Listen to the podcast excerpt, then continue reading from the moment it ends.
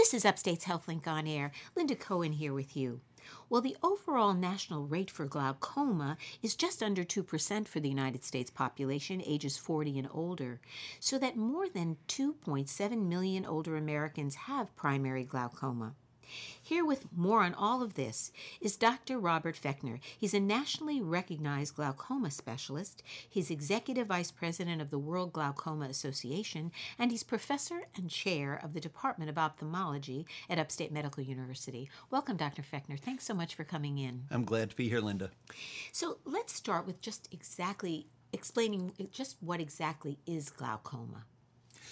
There are a lot of funny ideas about glaucoma. People have heard about it. They may have had a friend or relative with glaucoma, but they don't quite know what it is. Glaucoma, in simplest terms, is a disease of the eye which is asymptomatic at first but slowly takes away your vision. Really? So you actually get to the point where you totally lose your vision as a result of it? Glaucoma is one of the leading worldwide causes of blindness. The good news is, if we detect it early, we have very effective treatments to preserve vision throughout a lifetime. But the key is, you need to have your eyes examined to know if you have glaucoma. Okay, we're going to get to a recommendation in that regard specifically, but what's actually going on in the eye that's causing this problem? And what does glaucoma represent in the eye? There are actually several different diseases that fall into the category of glaucoma. The most common one is called open angle glaucoma, and you can think of that as high pressure in the eyeball, which leads to damage to the optic nerve. The optic nerve is that structure that connects the eye to the brain. We don't really see with the eyes, the eyes get light and process it, but the vision occurs when the brain processes those signals. If you thought of the optic nerve, uh, like the wire that's connecting our microphone to the recorder now, that wire starts getting frayed and not all the signal gets through. So in vision, you start losing your ability to see contrast, you lose some side vision, and there's some other very subtle functions. Well, that's that's interesting. I mean, clearly very interesting. But specifically, what? How would someone recognize? Now, you said it can start subtly, and at first there are no symptoms.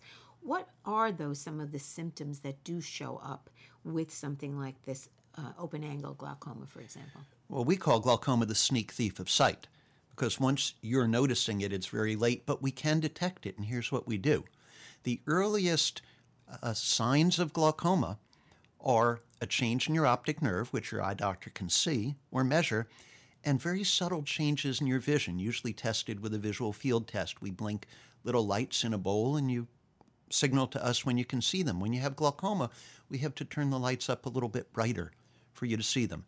And then there is the eye pressure test, uh, either a blue light or an air puff or some other technology. But I wouldn't want people to think if they had their pressure tested that they've had a complete glaucoma examination. Your pressure can actually be normal half the time when you go in for a single pressure test. You have to have the comprehensive eye exam and we will find glaucoma before you ever notice it. Do we actually know, though, what causes this rise in pressure to occur?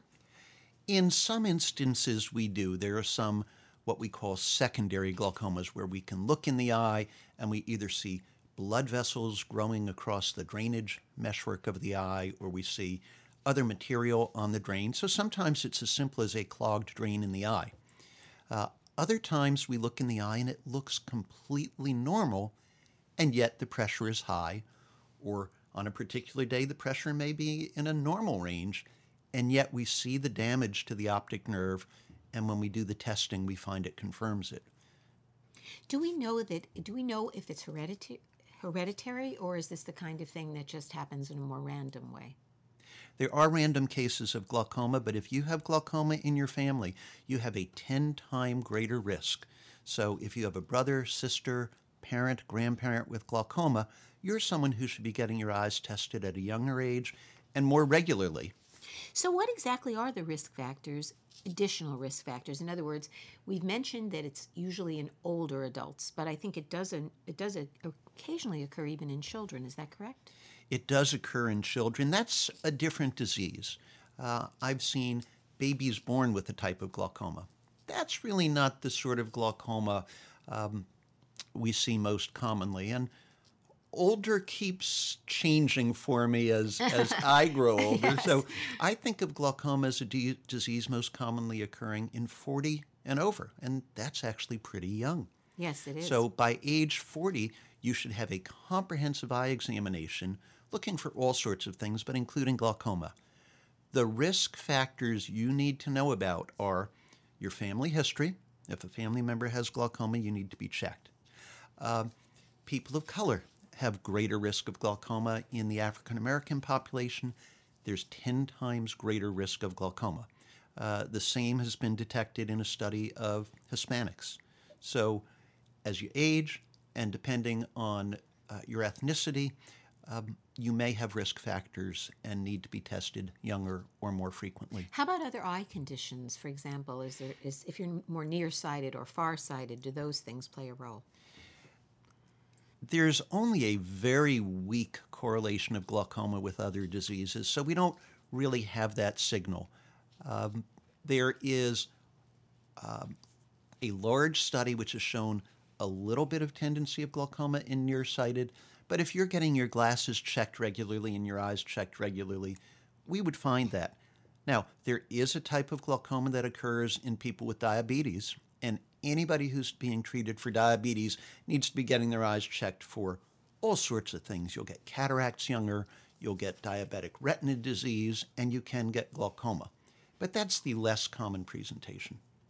If you're just joining us, you're listening to Upstate's HealthLink on Air. I'm Linda Cohen along with ophthalmologist Dr. Robert Fechtner, and we're talking about glaucoma as well as some other things about the eye, which I wanted to get to in a minute. But how what should people expect? You've been alluding to the very, very important role that a, a regular checkup with for your eyes should you should have after especially after age 40 and in some cases if there's a strong family history earlier than that what should people expect when they come in for an eye exam what is what constitutes a complete eye exam one where you could walk away feeling i've been checked and i know i don't have this disease Linda, we live in a very visual world. So if you're having vision problems, go in and get checked.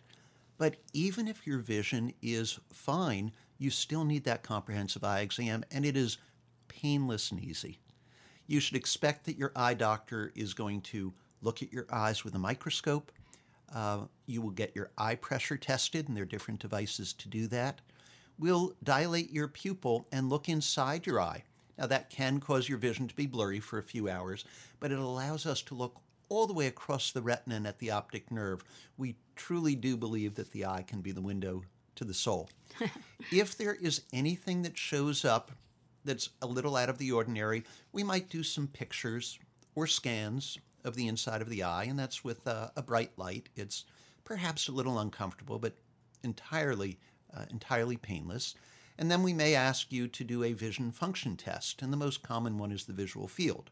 We cover one eye, you look in this bowl projector with the other eye, and we blink lights off and on, and you push a button. It's like the dullest video game you've ever played. but it allows the doctor to actually know about the health of the retina and the health of the eye itself. Those tests can show us changes before you ever notice any decrease in your vision. And the good news is, if we find it before you have any changes in vision, we preserve your vision. The tragedy in glaucoma is when somebody doesn't get their eyes tested, they've lost a lot of vision. The best we can do with glaucoma is help you from getting worse. We can't make it better. We can't give back the vision that So you that's due to glaucoma. Perfect segue then into treatment, because as you've just said, the best treatment is prevention. And in, in other words, finding it early enough. But then what's what's the, you know the, the classic course of treatment? What types So of tre- treatment? treatment for glaucoma can be as simple as one eye drop once a day.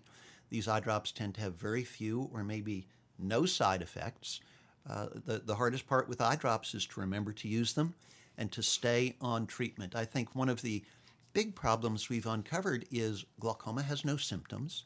You see fine, you feel fine, and maybe after a while you stop doing the eye drops with the thought, they're not making me better. So we have to change that thinking to my eye drops are preserving my vision. And one or two drops a day may be all you need. We have laser surgery, which can help control pressure for glaucoma. And in a very small group of glaucoma patients, if we're not controlling the pressure well with medicines or with laser surgery, we actually go to the operating room and have a number of um, different procedures we can do with microsurgery to help control pressure and preserve vision. Wonderful. That's actually very hopeful. So it's just getting back to the bottom line here, which sounds to me like crucially that that eye exam is at the forefront of what people need to do to make sure that they don't end up with any damage. Linda, I hope people hear your message. Get your eyes tested. Get your eyes tested. Get your eyes tested. That's how you preserve your vision and prevent damage from glaucoma. So how often should you be screened? Let's let's get, you know, kind of the word on that. I would like every young adult to have an eye exam somewhere around age 18 or 20 just to look for oddball things we might see. That's not really part of glaucoma, that's just good sense. By age 40, you should have a baseline glaucoma examination. If you're in one of the higher risk categories, probably have it every two years until age 60 and then every year. If you're not in a high risk category and your vision is good, you can probably get your eyes checked every four years until age 60. And then after age 60? And then after age 60, I think an annual eye exam is a really good preventive health measure. So, what exactly is the difference? You know, you hear about aging, diseases of the eye that often come with aging, and cataracts come up all the time. And I don't think people always understand exactly what that is, but I know it does change your vision. It limits your vision in some ways, and it's very treatable. So, how is that different from glaucoma? Glaucoma? In just a little bit of time, explain that to us.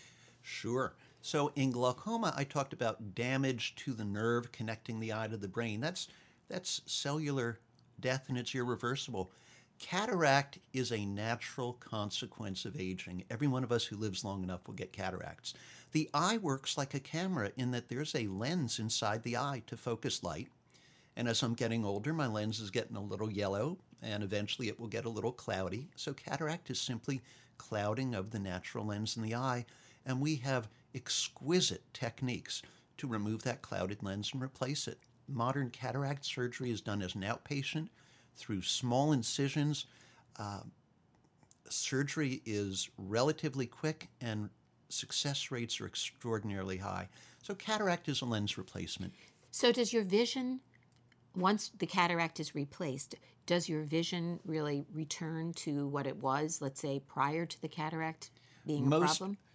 So, the decrease in vision from cataract is slow and occurs over years the recovery of vision is dramatic. People get their vision back wow. and they can return to all their activities of daily living. It is truly a miracle of modern medicine. Well, it's very exciting to know that. And I think obviously lots of things have changed in ophthalmology that have really projected us forward. And in the little bit of time we have left, I'd love to talk with you about your vision. You're fairly new as the chairman of this department.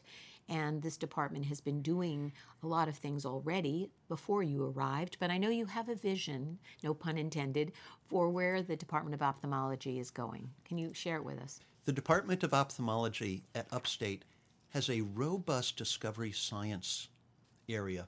We are working down at the cellular and molecular level trying to understand diseases and come up with innovative cures. On the clinical side, we are delivering subspecialty care for all of the region, but in particular, we are a point of access for the people who may not have anywhere else to go for their eye care. So the Upstate Department of Ophthalmology is going to be a center of excellence for eye care here in the Syracuse. And I region. know you are doing your department, as you mentioned, sci- basic science is doing some really, really interesting stuff about vision and and repair of the retina and stem cell type of work, which is really you know world class. And I think it's very, very few people in, in the upstate area understand that that's happening right here at, at Upstate Medical University.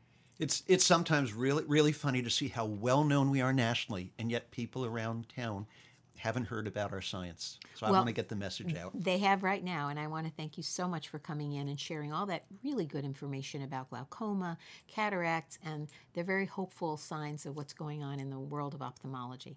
Thanks so much. My guest has been Dr. Robert Fechtner. He's a nationally recognized glaucoma specialist. He's the executive vice president of the World Glaucoma Association, and he is professor and chair of the Department of Ophthalmology at Upstate Medical University.